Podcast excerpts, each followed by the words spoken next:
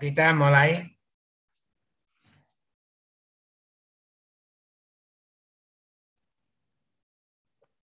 Kejadian pasal 12 ayat 10 sampai 20. Disambung kejadian 13 ayat 1 sampai 18. 2 3.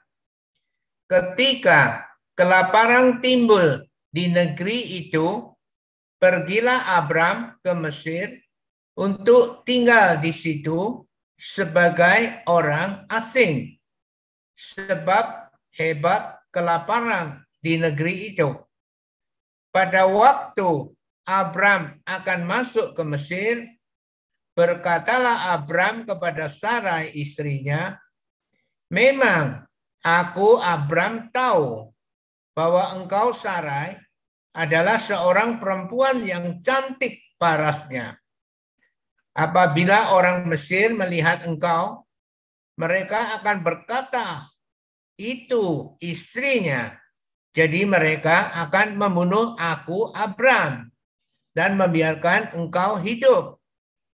Katakanlah bahwa engkau adikku supaya aku Abram diperlakukan mereka dengan baik karena engkau dan aku Abram dibiarkan hidup oleh sebab engkau. Sesudah Abram masuk ke Mesir, orang Mesir itu melihat bahwa perempuan itu sangat cantik. Dan ketika punggawa-punggawa Firaun melihat Sarai, mereka memuji mujinya di hadapan Firaun sehingga perempuan itu dibawa ke istana Firaun. Firaun menyambut Abram dengan baik-baik karena Firaun mengingini perempuan itu. Dan Abram mendapat kambing domba, lembu sapi, keledai jantan, budak laki-laki dan perempuan, keledai betina dan unta. Tetapi Tuhan menimpakan tulah yang hebat kepada Firaun. Demikian juga kepada seisi istananya karena Sarai istri Abram itu. Lalu Firaun memanggil Abram serta berkata, Apakah yang kau Abram perbuat ini terhadap aku Firaun? Mengapa tidak kau beritahukan bahwa ia Sarai istrimu? Mengapa engkau katakan dia Sarai adikku? sehingga aku mengambilnya menjadi istriku. Sekarang inilah istrimu, ambillah dan pergilah. Lalu Firaun memerintahkan beberapa orang untuk mengantarkan Abram pergi bersama-sama dengan istrinya dan segala kepunyaannya. Maka pergilah Abram dari Mesir ke tanah Negev dengan istrinya dan segala kepunyaannya. Dan Lot pun bersama-sama dengan Abram. Adapun Abram sangat kaya, banyak ternak, perak, dan emasnya. Abram berjalan dari tempat persinggahan ke tempat persinggahan, dari tanah Negev sampai dekat Betel, di mana kemahnya mula-mula berdiri antara Betel dan Ai. Ke tempat mesbah yang dibuatnya dahulu di sana. Di situlah Abram memanggil nama Tuhan. Juga Lot yang ikut bersama-sama dengan Abram mempunyai domba dan lembu dan kemah. Tetapi negeri itu tidak cukup luas bagi mereka untuk diam bersama-sama sebab harta milik mereka amat banyak sehingga mereka tidak dapat diam bersama-sama. Karena itu terjadilah perkelahian antara para gembala Abram dan para gembala Lot. Waktu itu orang Kanaan dan orang Feris diam di negeri itu. Maka berkatalah Abram kepada Lot, Janganlah kiranya ada perkelahian antara aku Abram dan engkau Lot, dan antara para gembalaku dan para gembalamu. Sebab kita ini kerabat. Bukankah seluruh negeri ini terbuka untuk engkau? Baiklah, pisahkan dirimu daripadaku. Jika engkau ke kiri, maka aku ke kanan. Jika engkau ke kanan, maka aku ke kiri. Lalu Lot melayangkan pandangnya dan dilihatnya lah bahwa seluruh lembah Yordan banyak airnya seperti taman Tuhan, seperti tanah Mesir sampai ke Soar. Hal itu terjadi sebelum Tuhan memusnahkan Sodom dan Gomora. Sebab itu Lot memilih baginya seluruh lembah Yordan itu. Lalu Lot berangkat ke sebelah timur dan mereka berpisah. Abraham menetap di tanah Kanaan, tetapi Lot menetap di kota-kota lembah Yordan dan berkemah di dekat Sodom. Adapun orang Sodom sangat jahat dan berdosa terhadap Tuhan. Setelah Lot berpisah daripada Abram, berfirmanlah Tuhan kepada Abram, pandanglah sekelilingmu dan lihatlah dari tempat engkau berdiri itu ke timur dan barat, utara dan selatan. Sebab seluruh negeri yang kau Abram lihat itu akan ku Tuhan berikan kepadamu dan kepada keturunanmu untuk selama-lamanya.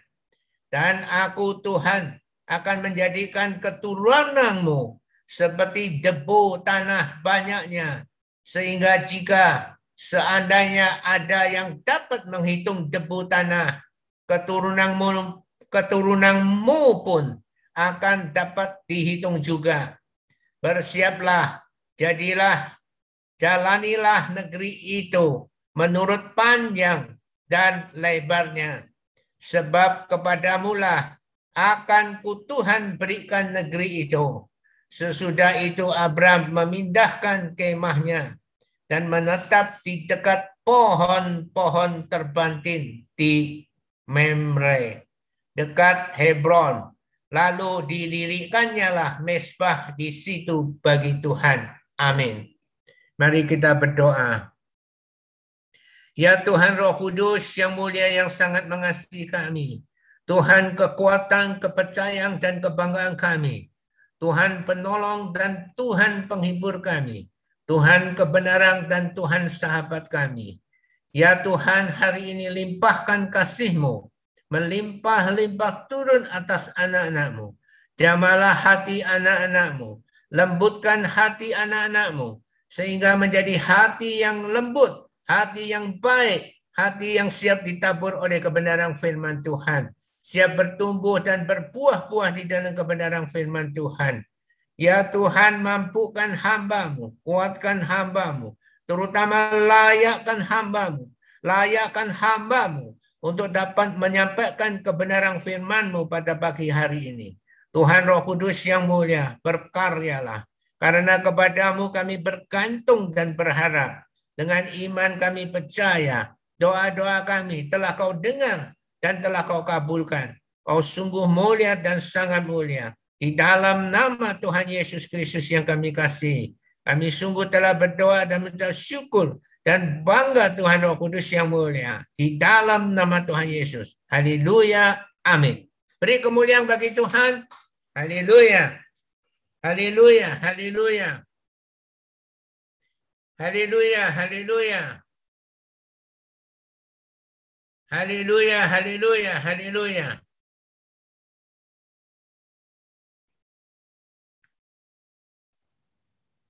Ya, saudara, ini adalah satu cerita yang menarik. Tetapi jika kita tidak sungguh-sungguh berdoa, sungguh-sungguh mendekat kepada Tuhan, maka kita hanya mendapat sebuah cerita saja. Tetapi sebetulnya dari cerita yang sesungguhnya ini, Tuhan akan mengajar kepada kita supaya kita jangan mengulang apa yang dilakukan oleh Abraham. Mari kita lihat apa yang dilakukan Abraham. Mari kita lihat kembali pada kejadian 12 ayat 10. Jika kita sungguh-sungguh mau mengerti kebenaran firman Tuhan, jika kita sungguh-sungguh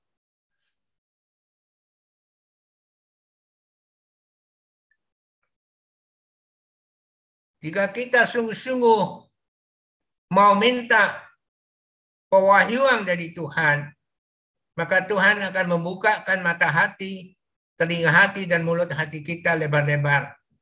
Sehingga kita dapat mengerti. Mari kita lihat kembali lagi kejadian 12 ayat 10. Ya, kita baca lagi ayat 10 sampai 20. Ketika kelaparan timbul di negeri itu, yaitu ketika Abraham, ketika Abraham dibawa ke tanah Kanaan, ketika dia berkemah, ya di antara Betel dan Ai, di pegunungan di situ, ketika kelaparan timbul di negeri itu, pergilah Abraham ke Mesir untuk tinggal di situ sebagai orang asing. Jadi Abraham tidak berdoa kepada Tuhan bagaimana mengatasi kelaparan. Tetapi Abraham seperti layaknya orang yang tidak rohani. Maka karena di situ ada kelaparan, maka pergilah Abraham ke Mesir karena di Mesir sana tidak ada kelaparan. Pergilah Abraham ke Mesir untuk tinggal di situ sebagai orang asing. Ini yang dilakukan oleh Abraham. Bukan datang kepada Tuhan, tapi datang kepada dunia. Dunia nyata bahwa Mesir tidak ada kelaparan. Maka menurut pikiran dunia, maka dia harus datang ke Mesir sebagai orang asing. Sebab hebat kelaparan di negeri itu. Tetapi andai kata Abraham tetap percaya kepada Tuhan, karena Tuhan yang membawa dia ke situ, maka Tuhan akan dapat memelihara dia. Tetapi Abraham tidak datang kepada Tuhan untuk berdoa, tapi Abraham pakai pikiran dunia, melihat dunia nyata bahwa di Mesir tidak ada kelaparan. Maka dia menuju ke Mesir untuk tinggal di situ sebagai orang asing. Sebab hebat kelaparan di negeri itu, yaitu di mana Abram ditempatkan oleh Tuhan, yaitu tanah Kanaan. Ini ayat 10. Maka bagaimana kita ketika menghadapi masalah? Datang kepada Tuhan atau datang kepada dunia nyata? Ayat 11. Pada waktu Abram akan masuk ke Mesir, perhatikan. Pada waktu Abram akan masuk ke Mesir, berkatalah Abram kepada Sarai. Berkatalah Abram kepada Sarai, istrinya. Apa perkataan ini? Ini perkataan yang sangat menarik. Abram mengakui, memang aku Abram tahu bahwa engkau adalah seorang perempuan yang cantik parasnya. Jadi Sarai itu sangat yang menjadi suaminya sudah bertahun-tahun, dia tetap menganggap bahwa Sarai adalah cantik parasnya. Dan dia berkata kepada Sarai, apabila orang Mesir melihat engkau, mereka akan berkata, itu istrinya. Jadi mereka akan membunuh aku Abraham dan membiarkan engkau hidup. Jadi Abram dengan pikiran dunia, dia berpikir. Pikiran orang dunia adalah istrinya di direbut tetapi suaminya dibunuh. Maka Abram mengatakan kepada Sarai, katakanlah bahwa engkau adikku. Jadi bukan istriku, adikku. Supaya aku, Abram, diperlakukan mereka dengan baik karena engkau. Karena mau mendapat adiknya, maka Abram akan diperlakukan dengan baik. Itu pikiran dunia. Saudara mengerti? Dan aku Abram dibiarkan hidup oleh sebab engkau Sarai. Ini adalah perkataan Abram ketika dia dengan pikiran dunia, dia tidak datang kepada Tuhan, tetapi dia dengan pikiran dunia, dia melihat bahwa di Mesir tidak ada kelaparan, maka dia mau pergi ke sana. Dengan pikiran dunia, dia tidak datang kepada kepada Tuhan. Dan ketika mau menuju ke sana, dia takut dengan pikiran dunia. Bahwa pikiran dunia bahwa Sarah akan direbut, tetapi Abram akan dibunuh. Jadi dia lupa semua janji Tuhan. Bahwa Tuhan pernah menjanjikan kepada dia. Dan, tapi kita teruskan. Nanti kita lihat janji janji Tuhan apa. Sesudah Abram masuk ke Mesir, orang Mesir itu melihat bahwa perempuan itu sangat cantik. Betul, dugaannya Abram. Dan ketika punggawa-punggawa, yaitu pejabat-pejabat Firaun, melihat Sarai, mereka memuji-muji Sarai di hadapan Firaun. Sehingga perempuan itu dibawa ke istana Firaun. Karena Firaun sangat penasaran seperti apa cantiknya. Maka Sarai dibawa ke istana. Firaun menyambut Abram dengan baik-baik karena dia kakaknya, bukan bukan suaminya. Karena Abram sudah mengatakan kepada Sarai kalau ditanya, kau adalah adiknya. Memang Sarai adalah adik Abraham, saudara. Itu memang benar. Ya, kemarin Pastor sudah jelaskan di minggu-minggu kemarin memang Sarah adalah adik dari Abraham, tapi terbaut 10 tahun. Firaun menyambut Abraham ya dengan baik-baik. Ini sesuai dengan dugaan Abraham karena Firaun mengingini perempuan itu, mengingini Sarai. Mau menikahi Sarai.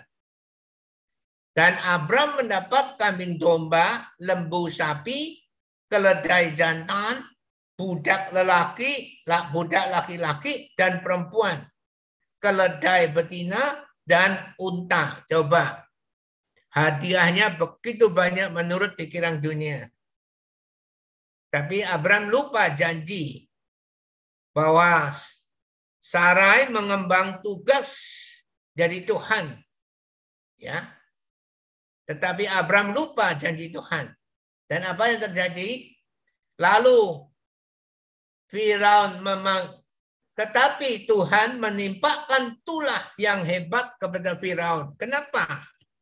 Kenapa menimpakan tulah yang hebat kepada Firaun?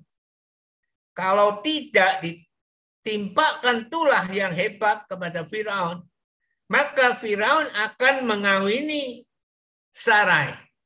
Maka rencana Tuhan membangun keturunan dari Abram dan Sarai akan gagal. Itu rencana Tuhan yang hebat. Maka apa yang terjadi? Maka Tuhan menimpakan tulah yang hebat kepada Firaun. Sehingga Firaun tidak berani mengapa-apakan Sarai. Dan demikian juga ya Demikian juga kepada seisi istananya. Semua pejabat-pejabatnya kena tulah semua. Karena Sarai, istri Abraham itu. Ini ini membuktikan janji Tuhan itu tidak main-main. Apa yang sudah dijanjikan pasti dilaksanakan oleh Tuhan. Lalu Firaun memanggil Abram serta berkata, Apakah yang kau Abram perbuat ini terhadap aku Firaun? Mengapa tidak kau Abram beritahukan bahwa ia Sarai istrimu? Kenapa mengatakan itu adikmu? Mengapa engkau katakan dia adik adikmu sehingga aku mengambilnya menjadi istriku? Sekarang inilah istrimu. Ambillah dan pergilah. Diusir Abram. Lalu Firaun memerintahkan beberapa orang untuk mengantarkan Abram pergi bersama-sama dengan istrinya dan segala kepunyaannya. Saudara, ini adalah ketika Abram lupa Tuhan dan dengan pikiran dunia berpikir menurut logika dunia memang benar memang Abram benar-benar mendapatkan banyak banyak harta. Tetapi Tuhan tidak bisa membiarkan apa yang Tuhan pernah janjikan kepada Abram. Mari kita lihat kejadian 12 ayat 1 sampai 3. Itu adalah janji Tuhan kepada Abram. Di dalam kejadian 12 ayat 1 sampai 3 ini janji Tuhan kepada Abram, tetapi Abram lupa janji ini. Bahkan tidak percaya pada janji ini. Dia tidak datang kepada Tuhan, tapi dia datang kepada dunia. Dia bukan dengan pikiran Tuhan, tetapi dengan pikiran dunia. Mari kita lihat janji Tuhan seperti apa. Berfirmanlah Tuhan kepada Abram, pergilah dari negerimu dan dari sana saudaramu dan dari rumah bapakmu ini ke negeri yang akan ku Tuhan tunjukkan kepadamu. Ini adalah janji Tuhan. Tuhan yang memanggil Abraham. Aku Tuhan akan membuat engkau menjadi bangsa yang besar dan memberkati engkau serta membuat namamu masyur. Dan engkau akan menjadi berkat. Sekarang Peser bertanya, Aku Tuhan akan membuat engkau menjadi bangsa yang besar. Saudara, bangsa yang besar berarti banyak sekali kan orangnya. Pada waktu itu Abram dengan Sarai sudah punya anak belum? Belum. Berarti janji Tuhan Kira-kira Abraham bisa mati enggak? Tidak mungkin Abraham bisa mati. Karena janji Tuhan akan janji Tuhan mengatakan, Aku Tuhan akan membuat engkau menjadi bangsa yang besar.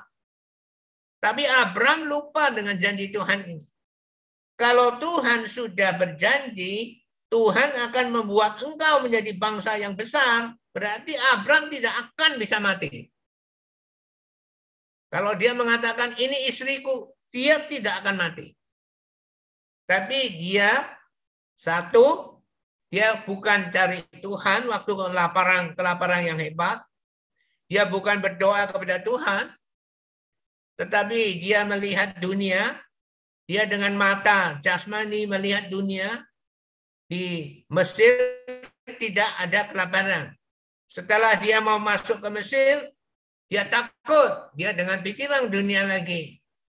Dia lupa janji Tuhan. Aku Tuhan akan membuat engkau menjadi bangsa yang besar. Kalau menjadi bangsa yang besar, terus Abram mati. Janji Tuhan itu terlaksana atau tidak? Tidak. Berarti tidak mungkin Abram bisa dimatikan oleh semua semua orang di dunia itu. Maka janji Tuhan dilupakan oleh Abraham. Aku Tuhan akan membuat engkau menjadi bangsa yang besar. Berarti Abraham tidak akan mati sebelum menjadi bangsa besar. Dan memberkati engkau serta membuat namamu masyur, terkenal, masyur, terkenal. Dan engkau akan menjadi berkat Aku Tuhan akan memberkati orang-orang yang memberkati engkau. Dan mengutuk orang-orang yang mengutuk engkau. Dan olehmu semua kaum di muka bumi akan mendapat berkat. Abram lupa janji Tuhan. Ini baru ayat 1 sampai ayat 3. Sampai ayat 10 Abram sudah lupa. Saudara, sekarang jelas? Amin. Abram lupa janji Tuhan. Tuhan sudah mengatakan, Aku Tuhan akan membuat engkau menjadi bangsa yang besar. Bagaimana Abram dengan Sarai belum mempunyai anak, tetapi Tuhan bilang, aku akan membuat engkau menjadi bangsa yang besar. Bisakah Abram mati sebelum dia menjadi bangsa yang besar? Coba renungkan, bisa enggak Abram mati sebelum menjadi bangsa yang besar? Berarti Abraham tidak percaya kepada janji Tuhan atau tidak memperhatikan janji Tuhan. Dan dia dengan pikiran dunia bukan datang kepada Tuhan berdoa, tetapi dia datang kepada dunia. Banyak orang di orang percaya di dunia ini ketika mendapat kesulitan bukan datang kepada Tuhan untuk memeriksa apa kesalahan dia, kenapa dia bisa terjadi seperti itu. Tetapi dengan mata jasmani melihat dunia. Ini yang terjadi. Abram juga seperti itu. Jadi saudara sekarang sudah mengerti? Amin. Jadi Di sini Abraham ya iman yang takut mati sekalipun Tuhan dalam telah berjanji atas keselamatannya. Adakah amin? Abraham takut mati. Nah, sekarang kita lihat kejadian 13 ayat 1 sampai 18. Kejadian 13 ayat 1 sampai 18. Maka pergilah Abram setelah diusir, maka per, pergilah Abram dari Mesir ke tanah Negeb kembali lagi. Ya, dengan istrinya dan segala kepunyaannya dan Lot pun. Lot adalah anak Haran. Adik Haran adalah adik Abram. Jadi Lot adalah keponakan Abram. Dan Lot pun bersama-sama dengan Abram. Adapun Abram sangat kaya dan Tuhan yang memberkati. Banyak ternak, perak, dan emasnya. Abram berjalan dari tempat persinggahan ke tempat persinggahan. Dari tanah Negeb sampai dekat Betel. Di mana kemahnya mula-mula berdiri antara Betel dan Ai. Bukankah Abraham dulu di situ, berkemah di situ, dan memanggil nama Tuhan? Ke tempat mesbah yang dibuatnya dahulu di sana.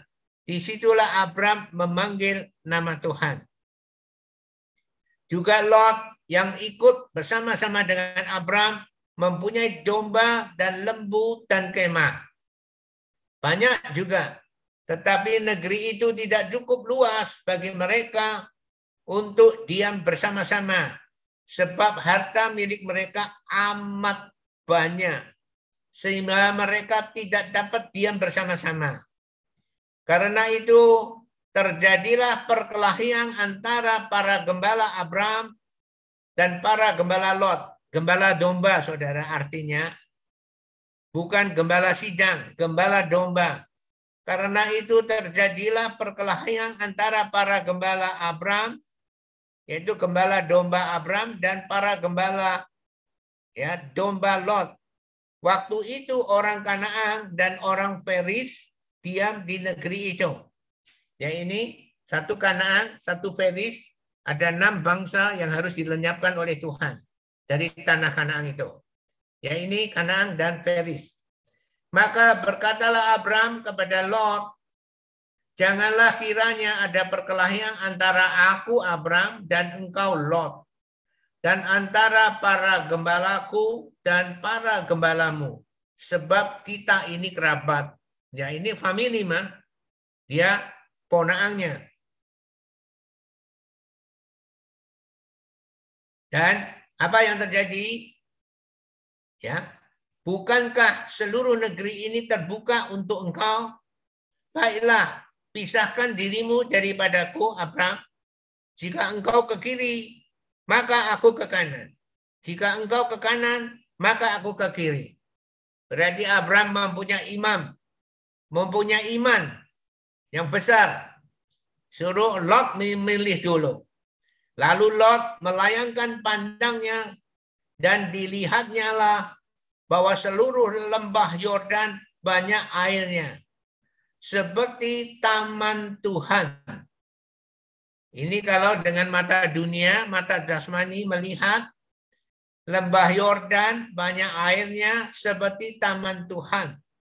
Tapi kalau Abraham melihatnya bahwa dia yang tempat di dekat Petel dan Ai itu adalah tempat di mana Tuhan berikan kepada dia. Nah, di sini Abraham punya iman, tapi Lot mempunyai ya pikiran dunia lebih daripada Abraham ketika ke Mesir itu.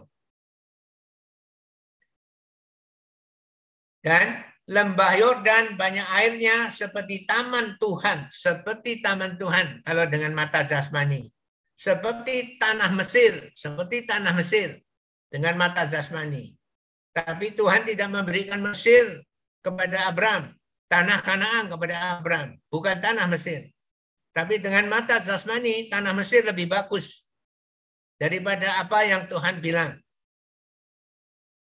Sampai ke Soar, Hal itu terjadi sebelum Tuhan memusnahkan Sodom dan Gomora. Ya tempat yang dipilih oleh Lot itu adalah Sodom dan Gomora yang akan ditumpah, akan dilenyapkan oleh Tuhan. Sebab itu Lot memilih bagi baginya seluruh lembah Yordan itu. Lalu ia berangkat ke seluruh ke sebelah timur dan mereka berpisah. Abram menetap di tanah Kanaan. Ini adalah tanah perjanjian. Tetapi Lot menetap di kota-kota lembah Yordan. Dan berkemah di dekat Sodom. Dekat Sodom. Adapun orang Sodom sangat jahat dan berdosa terhadap Tuhan. Tapi Lot tidak peduli jika saudara tidak pernah berbahasa roh, saudara lama kelamaan saudara hati saudara terhadap Tuhan akan mati. Saudara tidak akan ada perasaan sama sekali dengan Tuhan. Maka saudara akan seperti Lot Sekalipun Sodom sangat jahat, tetapi Lot senang di situ. Karena Lot melihat dengan mata jasmani, ya telinga jasmani dan mulut jasmani. Ini adalah satu ya peringatan bagi kita. Kenapa kita harus berbahasa roh? Ya, siapa yang berbahasa roh membangun dirinya sendiri yaitu membangun roh kita supaya kita dekat dengan Tuhan Roh Kudus. Adapun orang Sodom sangat jahat dan berdosa terhadap Tuhan. Tapi Lot tetap memilih ya lembah Yordan. Setelah Lot berpisah daripada Abram, berfirmanlah Tuhan kepada Abram. Sekarang Lot sudah melihat dunia, maka setelah Lot berpisah daripada Abraham, nah, Tuhan baru berfirman kepada Abraham. Berfirmanlah Tuhan kepada Abraham, pandanglah sekelilingmu, karena dia di pegunungan. Pandanglah sekelilingmu dan lihatlah dari tempat engkau berdiri itu, yaitu dari pegunungan ke timur dan barat, utara dan selatan. Berarti melihat seluruhnya. Melihat timur, melihat barat, melihat utara dan selatan. Sebab seluruh negeri yang kau lihat itu akan ku Tuhan berikan kepadamu. Dan kepada keturunanmu untuk selama-lamanya. Untuk selama-lamanya, saudara. Dan aku Tuhan akan menjadikan keturunanmu seperti debu tanah banyaknya. Debu tanah banyaknya. Sehingga jika seandainya ada yang dapat menghitung debu tanah, keturunan pun keturunanmu keturunanmu pun akan dapat dihitung juga. Tidak ada orang yang bisa menghitung debu tanah.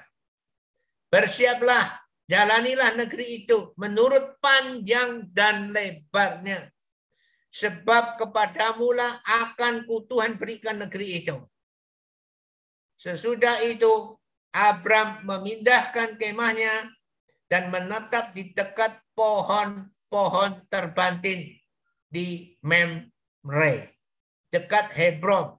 Lalu didirikannya lah mesbah di situ bagi Tuhan. Ya, saya minta Iren, tolong lihatkan peta yang kemarin ditampilkan. Di situ ada Hebron, ada Bethel. Minggu kemarin. Ya, kita nunggu peta itu supaya saudara mengerti di mana tempat itu. Kalau saudara tidak suka melihat peta, maka pastor memberi saudara peta supaya saudara tertarik kepada peta. Ketika menyebut tempat, saudara akan melihat peta. Ya, tunggu sebentar. Iren akan menampilkan peta itu.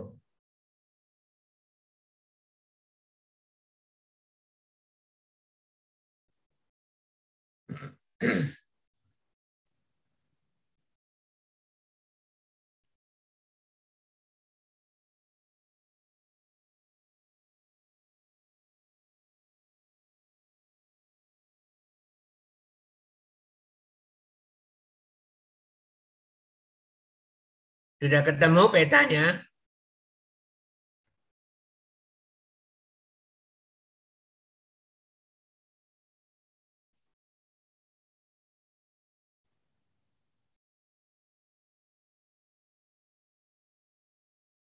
Ya, kita nunggu petanya. Ya, ini sudah keluar.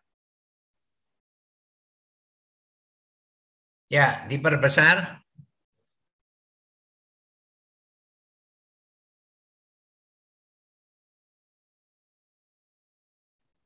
Saudara sudah lihat Betel di sini. Pegunungan sini, yang sebelah kanan Ai, sebelah kiri Betel. Hebron di sini, saudara lihat. Tuhan suruh dia berjalan menurut panjangnya, menurut lebarnya. Ini tanah Kanaan. Jadi saudara bisa lihat, amin.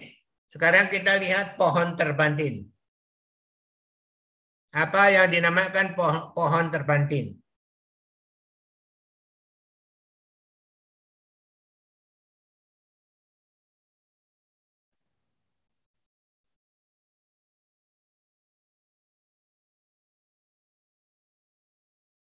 Kenapa pohon terbantin disebut?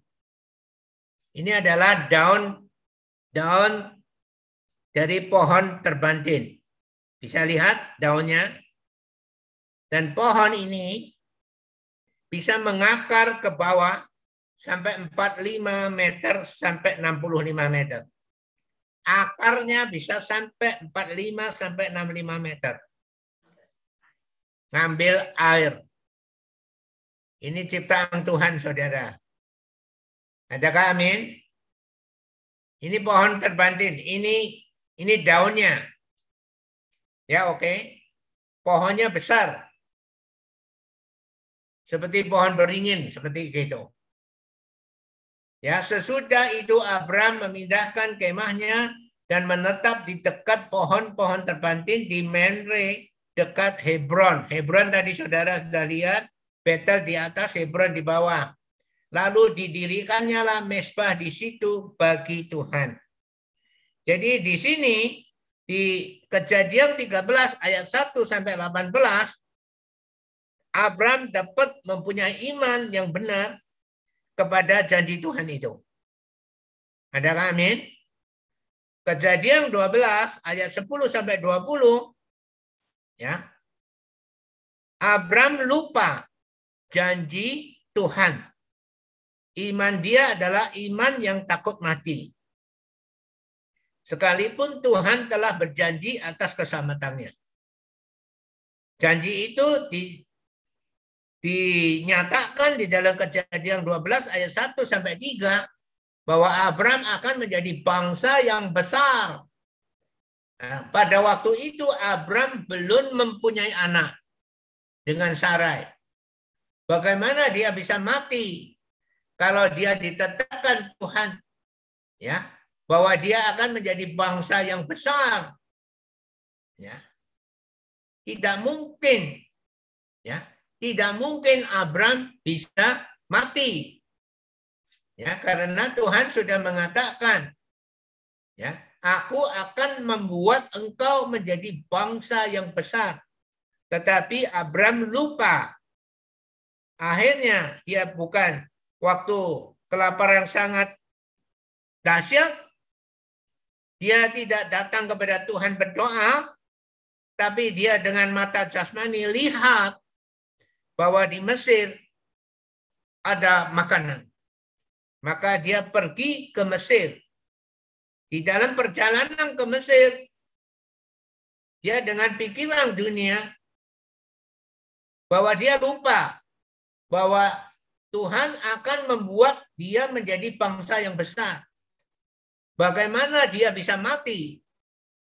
Dia lupa perjanjian Tuhan, tetapi dengan tak jasmani, dengan pikiran pikiran duniawi, kalau dia mengatakan bahwa Sarai adalah istrinya, maka dia akan dibunuh. Tapi kalau dia mengatakan bahwa Sarai adalah adiknya, dia tidak akan dibunuh. Tetapi jika Sarai akhirnya jadi dengan Firaun, berarti rencana Tuhan melalui Abraham dan Sarai itu gagal total. Kalau Tuhan tidak memberi tulah kepada Firaun, maka Sarai sudah dikawini oleh Abraham. Jadi iman Abraham itu adalah iman yang takut mati. Sekalipun Tuhan telah berjanji atas keselamatannya. Nah, saudara bisa melihat, amin. Tetapi di kejadian 13 ayat 1 sampai 18, Abraham percaya kepada Tuhan, dia tidak mau meninggalkan tangan tanah perjanjian Tuhan. Tetapi Lot dengan pikiran lebih dunia, dia milih lembah Yordan. Di situ ada Sodom dan Gomora. Dan sebelum Sodom dan Gomora dilenyapkan oleh Tuhan.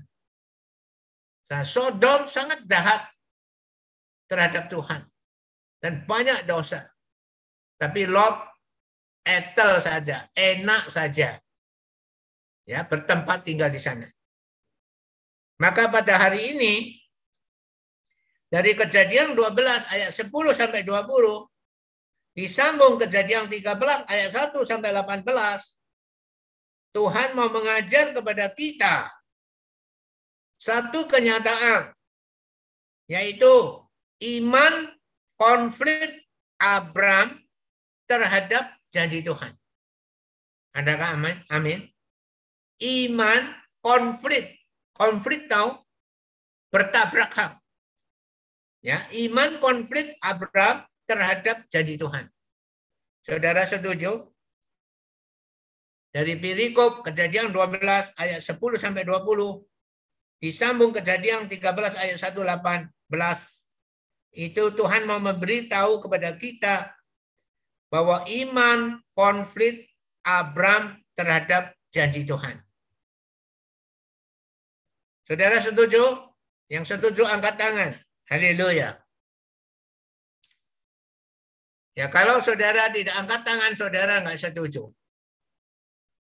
Yang setuju angkat tangan. Haleluya. Oh, Iren tidak setuju. Tidak angkat tangan. Oh, Yeni tidak setuju. Tidak angkat tangan. Ya. Oke. Maris angkat tangan. Agosteli angkat tangan. Haleluya.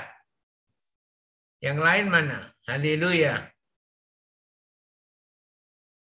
Haleluya, haleluya. Oke. Jadi dari perikop kejadian 12 ayat 10 sampai 20 disambung kejadian 13 ayat 1 sampai 18 kelihatan adalah satu cerita.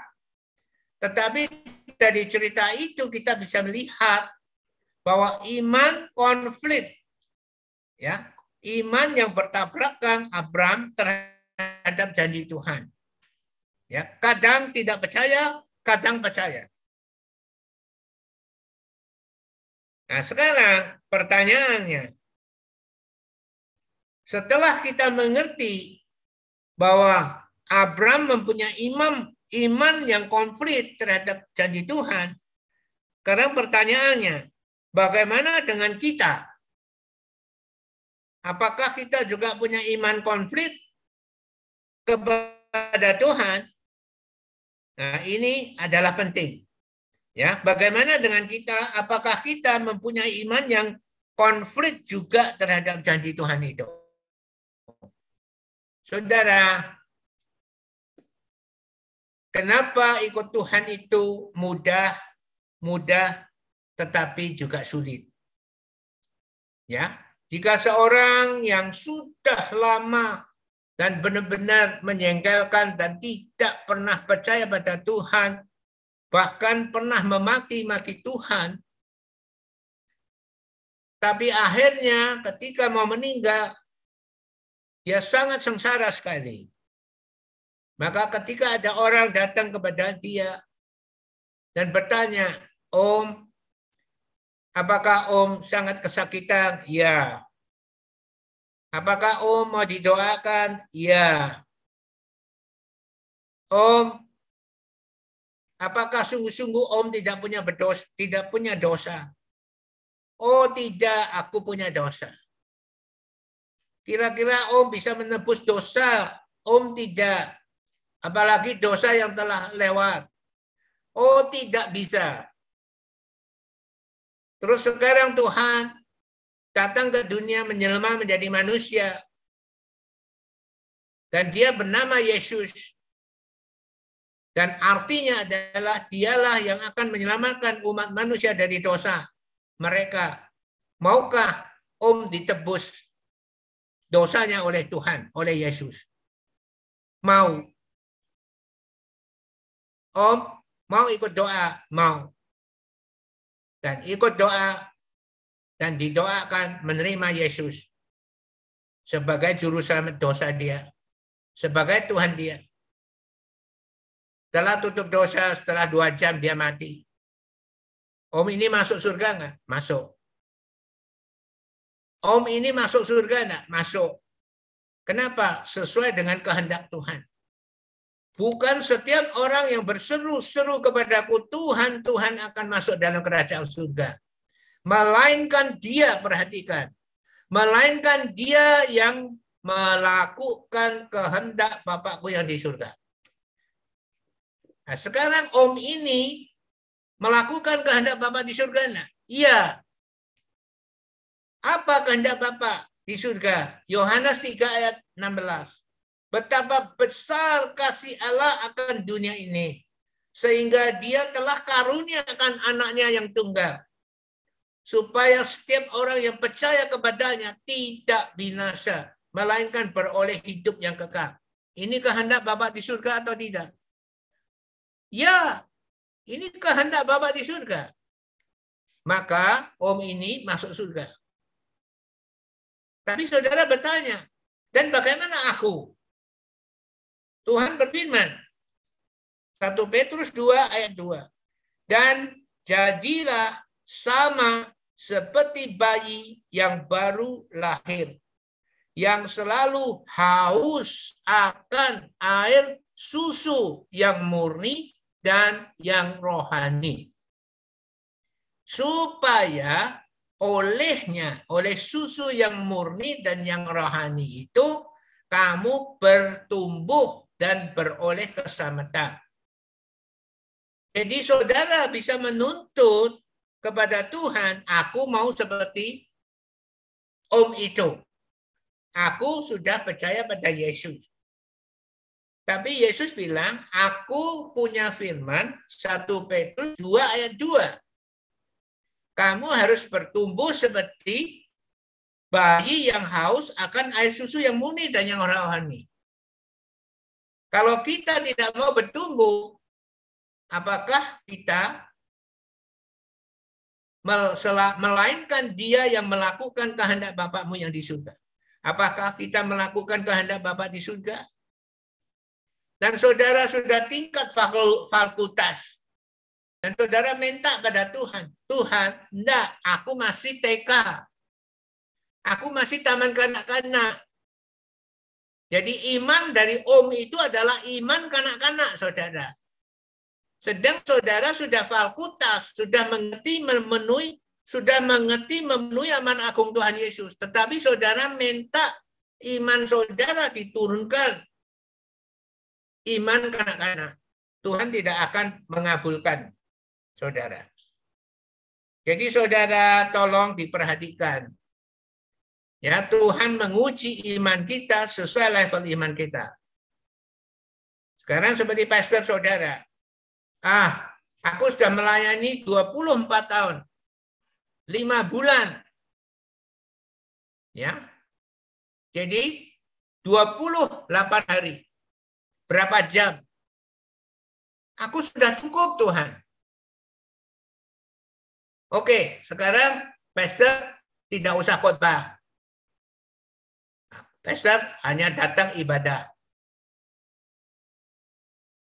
Apakah pastor punya iman pada Tuhan? Tidak. Karena level iman pastor harus terus memenuhi aman agung Tuhan Yesus. Sampai pastor menghembuskan nafas terakhir. Itu baru iman yang benar. Pastor tidak bisa menuntut turun. Iman pastor. Level iman pastor, pastor turunkan. Tidak bisa. Harus dinaikkan. Maka saudara hati-hati. Ya. Kalau saudara pernah menjadi pemimpin, saudara pernah menasihati orang-orang, dan sekarang saudara sedang loyo, hati-hati saudara. Ya, amin. Karena Tuhan menguji iman kita sesuai dengan level iman kita. Jangan saudara menuntut aku punya iman seperti om itu saja. Banyak orang menuntut itu, tidak mau bertumbuh. Saudara, ini adalah penting. Maka kita sudah lihat iman konflik dari Abraham terhadap janji Tuhan. Terhadap janji Tuhan. Bagaimana dengan kita? Apakah kita mempunyai iman yang konflik juga terhadap janji Tuhan itu? Saudara, kita harus bersyukur ya atas apa yang Tuhan telah perbuat di dalam kehidupan kita. Kita ditempatkan di dalam satu tubuh Kristus. Di situ saudara terus dibawa supaya saudara mempunyai kesatuan iman yang benar terhadap siapa anak Allah itu. Mari kita lihat Efesus 4 ayat 11 sampai 17. Efesus 4 ini adalah penting sekali saudara. Efesus 4 Efesus itu adalah Paulus sangat yang memperhatikan Efesus karena ini adalah gereja yang diharapkan. Di dalam Efesus 4 ayat 11 sampai 17 kita bisa lihat.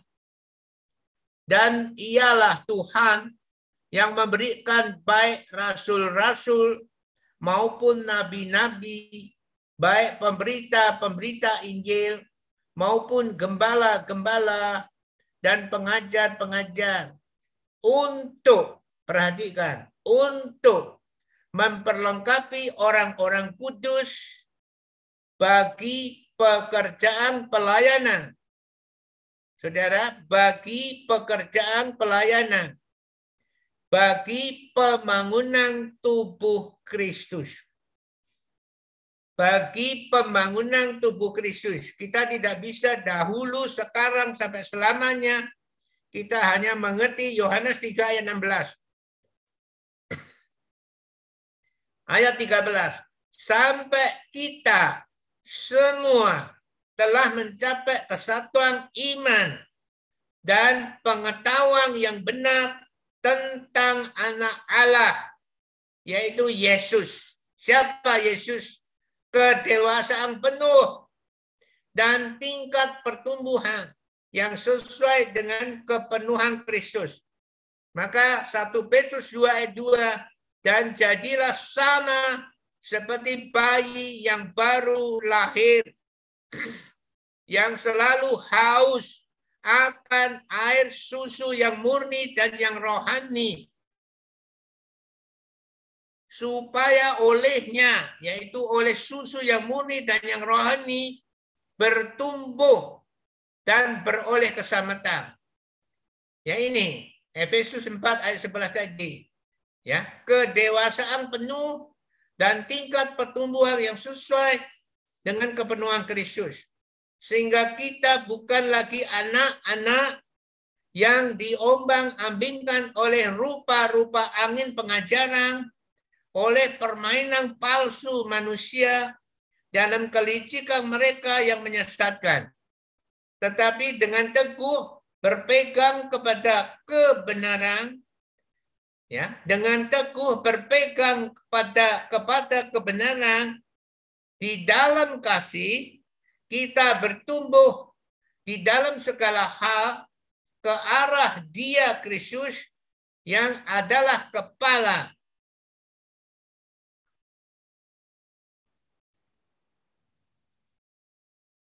dan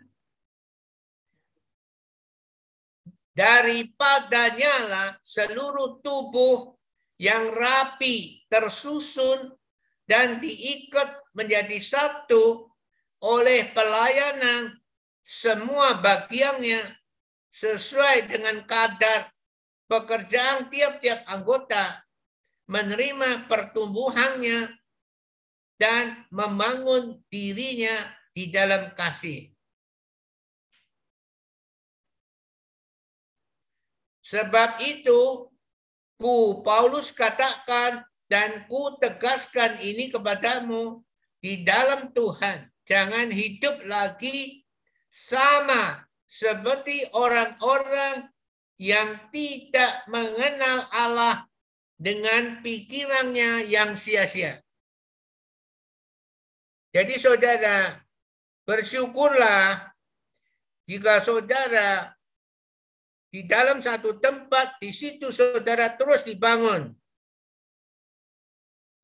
Dan itu sebabnya kenapa Matius 1 ayat 21 terus disebut dan disebut dan disebut. Kenapa dinamakan Yesus? Karena dialah yang akan menyelamatkan umat manusia dari dosa mereka.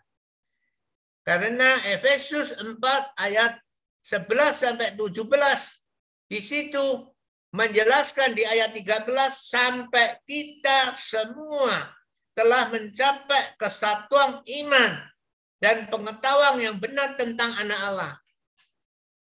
Saudara, kalau saudara bisa bersyukur kepada Tuhan bahwa saudara sedang terus ditumbuhkan, ditumbuhkan, dan ditumbuhkan, dan ditumbuhkan. Saudara harus bersyukur tetapi saudara jangan melanggar Amsal 3 ayat 11 sampai 12. Tuhan menasihati kita. Hai anakku, janganlah engkau menolak didikan Tuhan. Dan janganlah engkau bosan akan peringatannya. Karena Tuhan memberi ajaran kepada yang dikasihinya seperti seorang ayah kepada anak yang disayangi. Jangan bosan saudara. Matius 1 ayat 21, satu juta kali pun, satu miliar kali pun disebut terus kenapa dinamakan Yesus.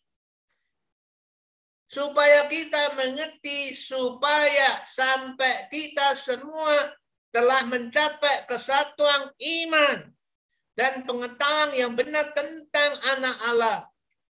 Kita butuh Yesus atau tidak? Kita harus selalu bertanya kepada kita, sebelum kita mengenal Yesus, sebelum kita menerima Yesus, kita adalah orang-orang yang seperti apa di hadapan Tuhan. Kita adalah orang-orang yang penuh koreng bernanah di hadapan Tuhan. Sangat menjijikkan di hadapan Tuhan. Tidak ada yang dibanggakan. Kalau kita bisa mempunyai seperti itu, kita akan bersyukur dan bersyukur dan berterima kasih kepada Tuhan. Kita tidak akan bosan-bosan akan peringatan Tuhan. Maka saudara, kita cek motivasi kita. Kenapa kita ikut Tuhan? Kenapa kita ikut Yesus? Maka di dalam 1 Korintus 15 ayat 19, saudara ingat ini. 1 Korintus pasal 15 ayat 19. Ini sudah disebut berpuluh-puluh kali, bahkan ratusan kali. Ini adalah penting, ini adalah motivasi kita. Kenapa kita ikut Yesus? Di situ disebut apa saudara? Ya.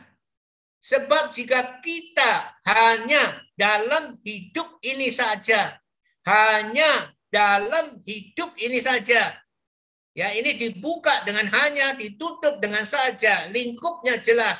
Hanya dalam hidup ini saja menaruh pengharapan kepada Kristus.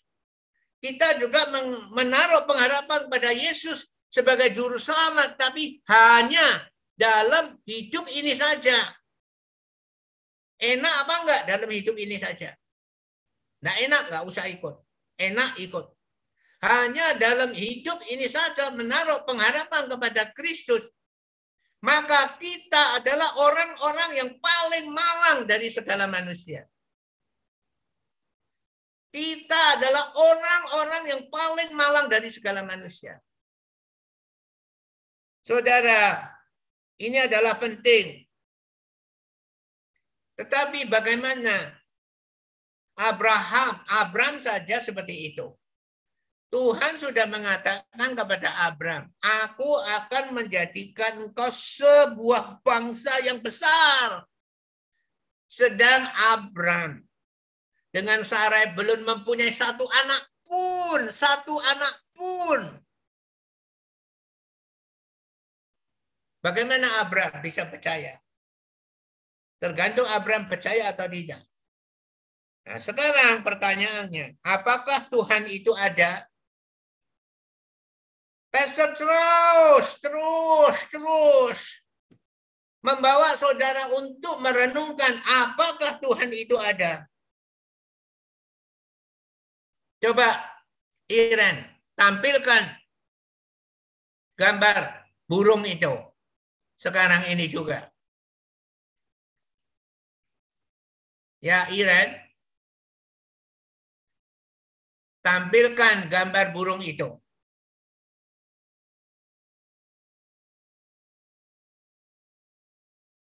Ya, saudara Pastor lihatkan satu gambar. Ya, saudara lihat burung-burung ini. Pernahkah saudara lihat burung ini?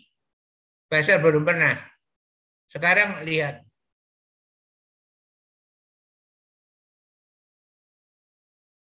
Warnanya begitu indah. Merah, coklat, kuning. Pernahkah saudara lihat burung ini? Pastor belum pernah lihat.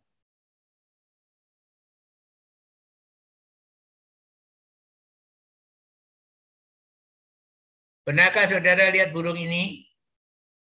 Pasal belum pernah lihat. Kuning dengan merah. Luar biasa ciptaan Tuhan. Ini hitam dengan kuning. Ini coklat dengan hijau muda.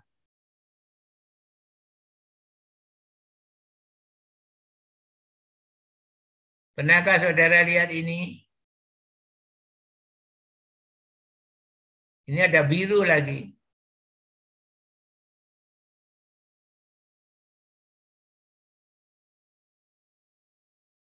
Pernahkah saudara lihat ini? Ini putih dengan hitam. Pernahkah saudara lihat ini? Kok nggak ada suaranya, Iren?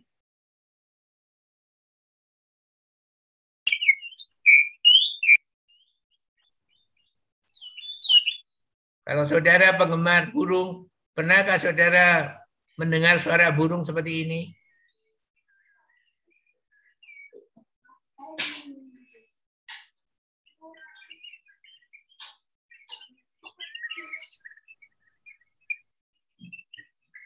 Lihat aja, putih dengan hitam. Ini warna-warni.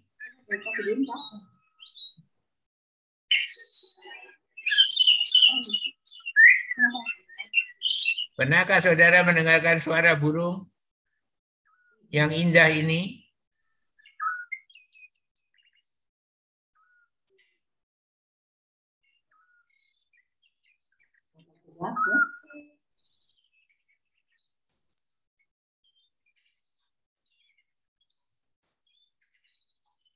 Ini ada jenggernya, lihat.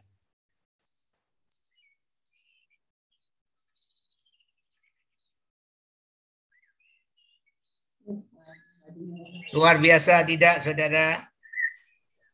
Ini alangkah luar biasanya Tuhan itu. dengan cara bagaimana burung-burung itu ya berapa warna ini yang Tuhan tampilkan? Luar biasa tidak saudara?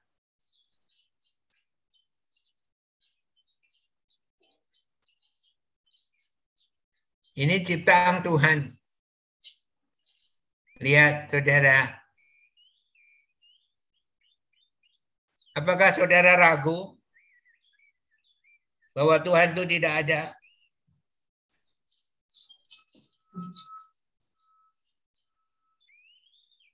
Lihat saudara, berapa warna ini? Berapa warna? Lihat.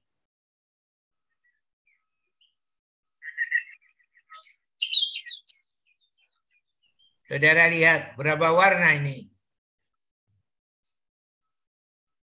Ya, sudah selesai? Oke. Sekarang pertanyaannya adalah, kita pernah diajar di sekolah dengan evolusi.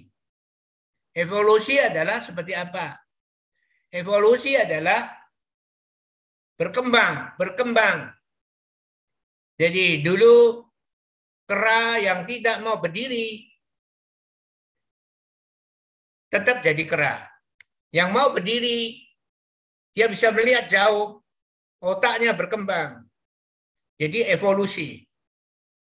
Akhirnya jadi manusia sekarang ini. Ya, sekarang saya mau tanya, bagaimana burung itu berevolusi? Teori Darwin adalah dari sel satu menjadi sel dua, sel tiga, sel banyak, akhirnya membentuk. Nah, bagaimana membentuk burung-burung yang seperti itu? Caranya bagaimana evolusi itu? Kalau itu bukan diciptakan oleh Tuhan, bagaimana bisa? Saudara pernah lihat kuda laut? Ya. Kepalanya masih kuda. Tapi bawahnya seperti ikan. Dia evolusi dari ikan ke kuda laut atau dari kuda ke ikan. Saudara, kita harus percaya ciptaan Tuhan adalah sangat kreatif sekali. Nah, ini pasti dikirimi satu video tentang burung itu. Pastor simpan. Karena itu luar biasa. Bagaimana kalau besok kota Yerusalem yang baru berwarna-warni ada 12 warna-warni di bawah 100 km. Sedang bangunan di dunia ini belum ada yang melebihi 1000 meter. 1000 meter itu satu kilometer, saudara. Kota Yerusalem tingginya adalah 2.400 km, saudara. Dan kalau fondasinya 2.400 km, kalau kita mengambil 2.000 ya 240 km itu baru 10 persen dari 2.400 km. Kalau 240 km dibagi 12 Berarti setiap 20 meter, 20 kilometer itu satu warna. Yang per, yang paling bawah itu adalah kristal hijau. Yang atas itu kristal hijau. 200 kilometer ke atas itu kristal hijau. Yang di bawah itu 20 kilometer itu kristal hijau. Terus atasnya kristal biru. Terus atasnya lagi kristal. Dua ada 12 warna. Kalau kita mendapatkan kristal yaitu diamond yang satu saudara pernah makan kuaci besarnya satu kuaci saja sudah berapa triliun kalau besarnya seperti kentos kentos tahu kalau saudara makan salah kalau satu kentos itu sudah berapa ratus triliun. Ini tebelnya tembok Yerusalem itu 64,8 meter. 64,8 meter bukan satu kentos, saudara. Tingginya 2.400 kilometer. Apa enggak indah sekali, saudara? Itu tempat kita kalau kita menang. Saudara, tadi burung-burung, bagaimana evolusi saudara? Ya, sayang. Darwin waktu mau meninggal, dia menyesal, dia mengaku salah. Kalau pastor besok menemukan buku itu, akan beritahu kepada saudara. Dia mengaku salah. Ya seperti seolah-olah Tuhan. Saudara ingat, teori itu di berdasarkan tesis. Apa tesis? Tesis itu didorong supaya menjadi supaya menjadi teori. Bukankah saudara mau lulus dari universitas, saudara suruh bikin tesis? Kalau tesis ya dianggap masuk akal, maka dosen, dosennya bilang, oke, okay, lulus. Bukankah seperti itu? Bukankah seperti itu, Iran? Seperti itu kah Iren? Suruh bikin tesis? Betul? Coba bicara, betul atau tidak? Iya, Pak Ya itu teori di dalam dunia, saudara. Teori itu bisa digulingkan setelah 100 tahun lagi, 200 tahun lagi. Nggak ada evolusi. Tuhan yang menciptakan. Bagaimana dari sel 1 jadi sel 2, sel 3, sel 4, sel 10, multi sel? Nggak bisa. Terus jadi burung itu, burung itu, burung itu. Apakah Tuhan itu ada? Ya, pastor mau dorong saudara. Jangan pernah ragu kepada Tuhan. Saudara, lihat aja bumi. Kenapa bumi bulat? Kenapa bulan-bulan? Kenapa matahari bulat? Kepada kenapa bintang-bintang di alam semesta itu semuanya bulat? Kenapa? Saudara, karena Tuhan yang menciptakan. Jadi saudara, ini adalah penting. Kenapa pastor terus mengulang-ulang? Kenapa pastor mengulang-ulang?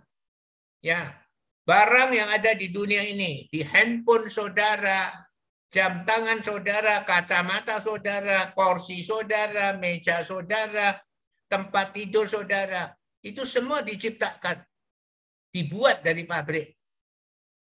Alam semesta juga seperti itu. Kenapa ada benda yang sama? Tapi apakah kita percaya? Abraham tadi percaya? Tidak. Aku akan menjadikan kau sebuah bangsa yang besar. Tapi dia sudah punya anak belum? Belum. Satu pun belum. Tapi dia takut mati. Kalau dia mati, bisa nggak dia menjadi sebuah bangsa yang besar? Tidak mungkin. Karena dia melihat dengan mata jasmani. Dia lihat Mesir.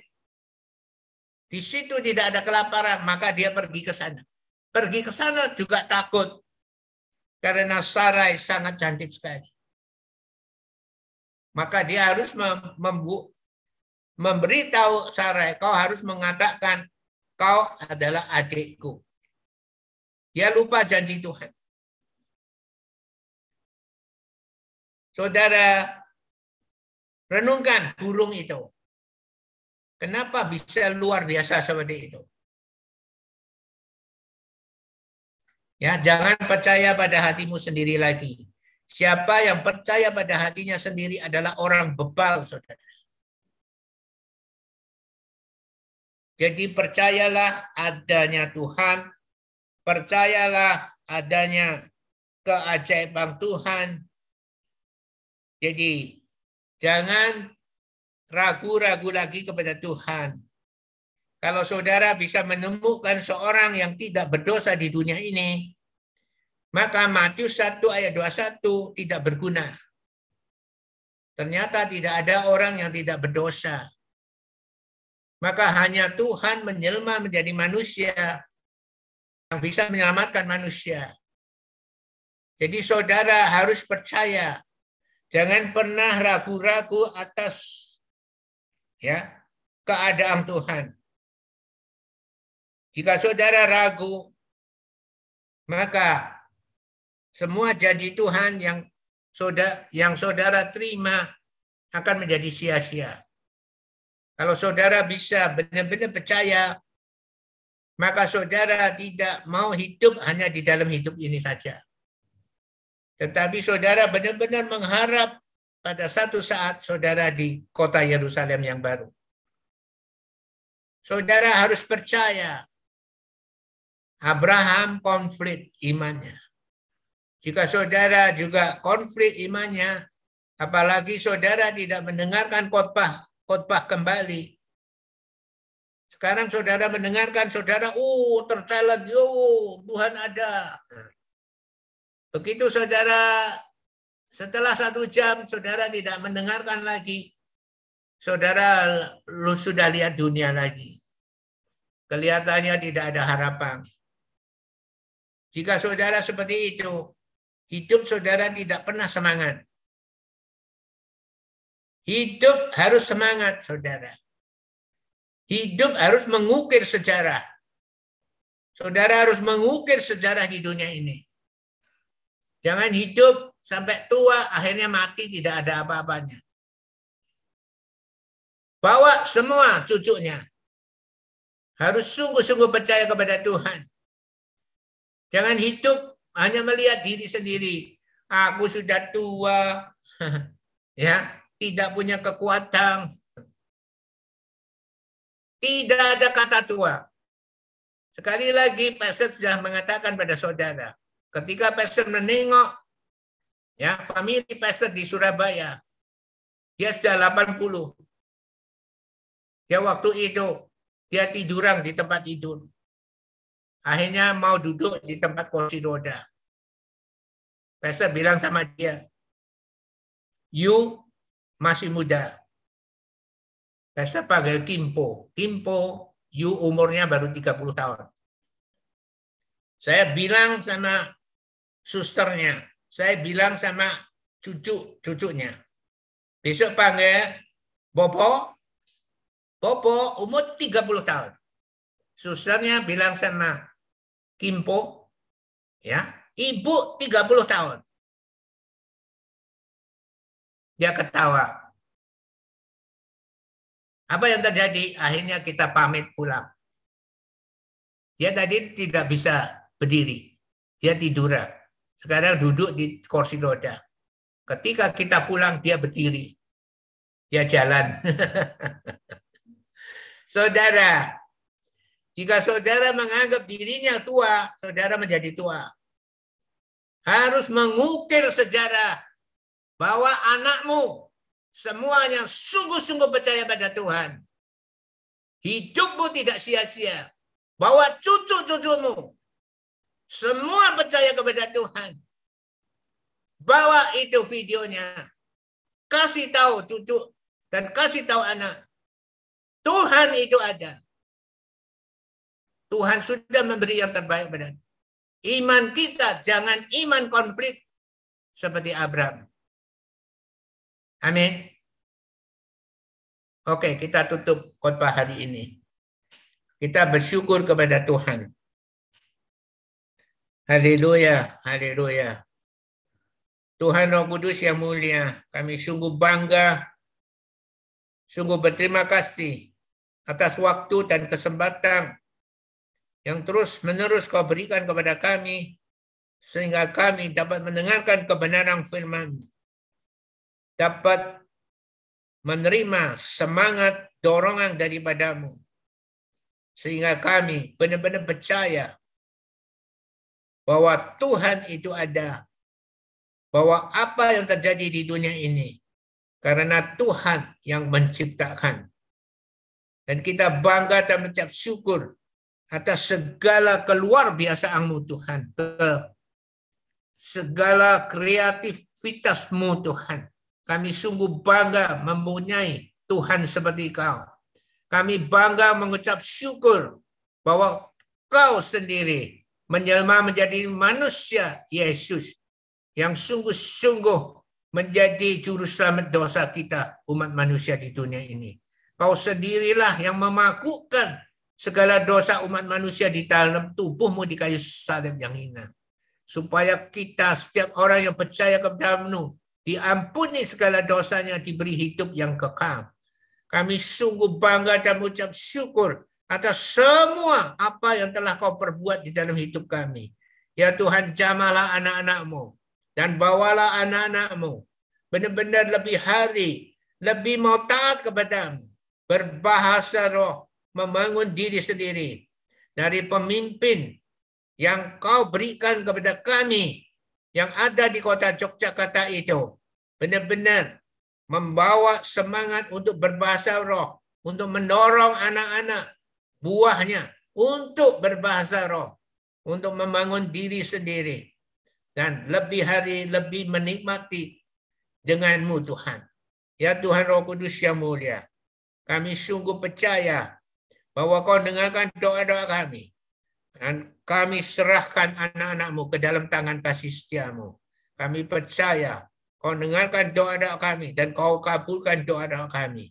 Kami bangga dan mengucap syukur dan berterima kasih kepada Tuhan Roh Kudus yang mulia. Di dalam nama Tuhan Yesus. Yesus yang kami kasih. Kami sungguh telah berdoa dan mengucap syukur dan bangga Tuhan. Roh Kudus yang mulia. Haleluya. Haleluya. Amin. Beri kemuliaan bagi Tuhan. Haleluya.